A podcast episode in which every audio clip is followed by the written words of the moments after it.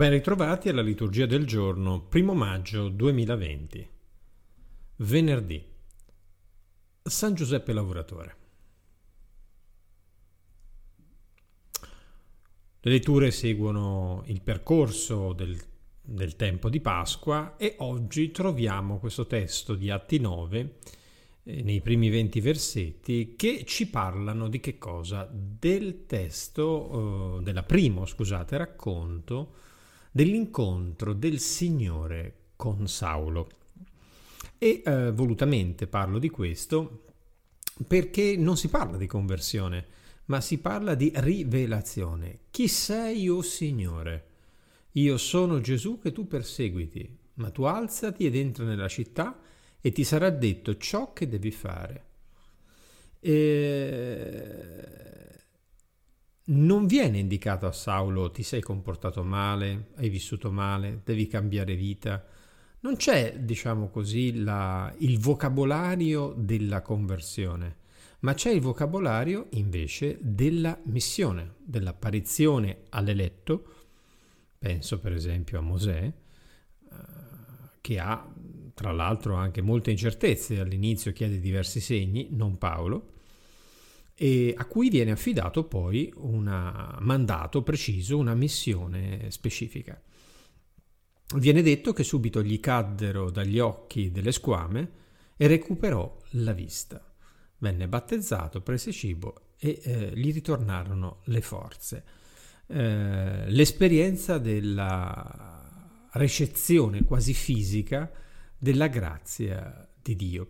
Vedete, dice, rimase alcuni giorni insieme ai discepoli che erano a Damasco e subito nelle sinagoghe annuncia Gesù, il figlio di Dio. Quindi non c'è un passaggio, diciamo così, ma c'è proprio una missione ricevuta e un'attivazione ricevuta immediatamente in questo senso dall'Apostolo Paolo. Leggendo gli atti avremo modo di ritornare su questo, eh, sicuramente è un passaggio importante.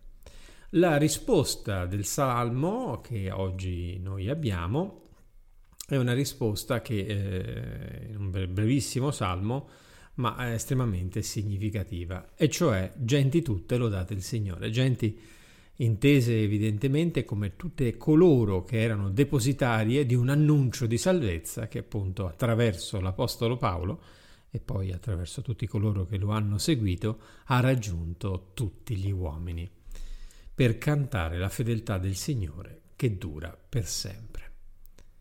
Il Vangelo è in continuità con la lettura ormai che stiamo facendo del capitolo sesto e ci riferisce gli ultimi avvenimenti del famoso discorso di Cafarnao.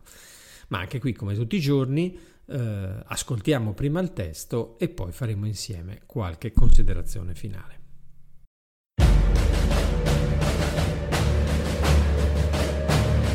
In quel tempo i giudei si misero a discutere aspramente tra loro. Come può costui darci la sua carne da mangiare? Gesù disse loro, In verità, in verità io vi dico, se non mangiate la carne del figlio dell'uomo e non bevete il suo sangue, non avete in voi la vita. Chi mangia la mia carne e beve il mio sangue ha la vita eterna, e io lo risusciterò nell'ultimo giorno perché la mia carne è vero cibo e il mio sangue vera bevanda. Chi mangia la mia carne e beve il mio sangue rimane in me e io in lui. Come il Padre che ha la vita ha mandato me e io vivo per il Padre, così anche colui che mangia me vivrà per me. Questo è il pane disceso dal cielo. Non è come quello che mangiarono i padri e morirono. Chi mangia questo pane vivrà in eterno. Gesù disse queste cose, insegnando nella sinagoga a Cafarnao.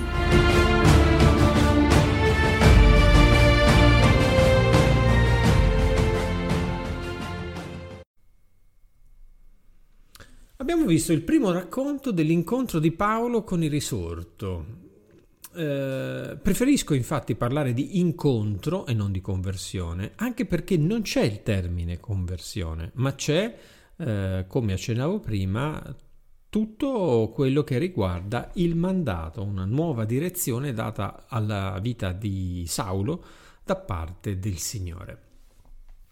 Qui abbiamo nel capitolo 9 il racconto in terza persona, mentre davanti ai giudei a Gerusalemme, al capitolo 22 abbiamo il racconto in prima persona e probabilmente pronunciato in ebraico, e, e, davanti ai romani a Cesarea abbiamo ancora il racconto in prima persona, probabilmente pronunciato o in greco o in latino.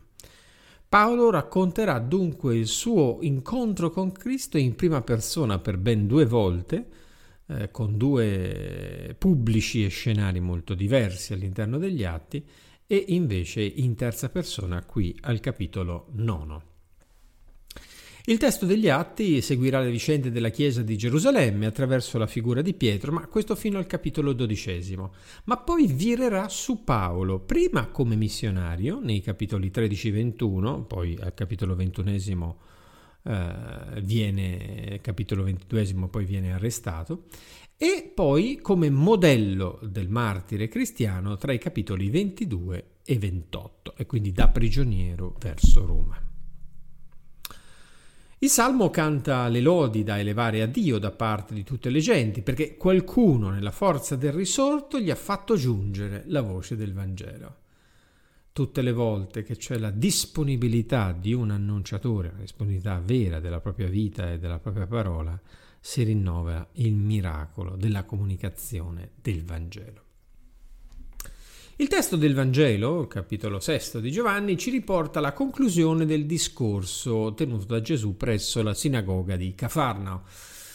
È la piena rivelazione della manna, e cioè la carne dell'inviato offerta come alimento di vita eterna, che produce la spaccatura nel suo uditorio.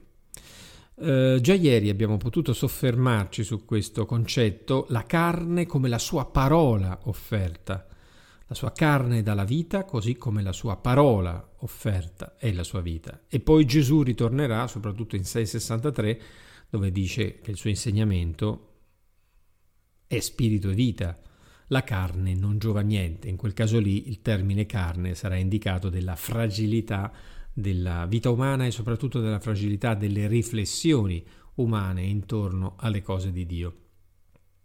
Lo scandalo dunque è la centralità della figura di Gesù, che rimane in tutte le generazioni che ascolteranno la sua parola, perché la richiesta, fratelli e sorelle, è scandalosa, l'apertura di tutta la nostra vita alla sua presenza.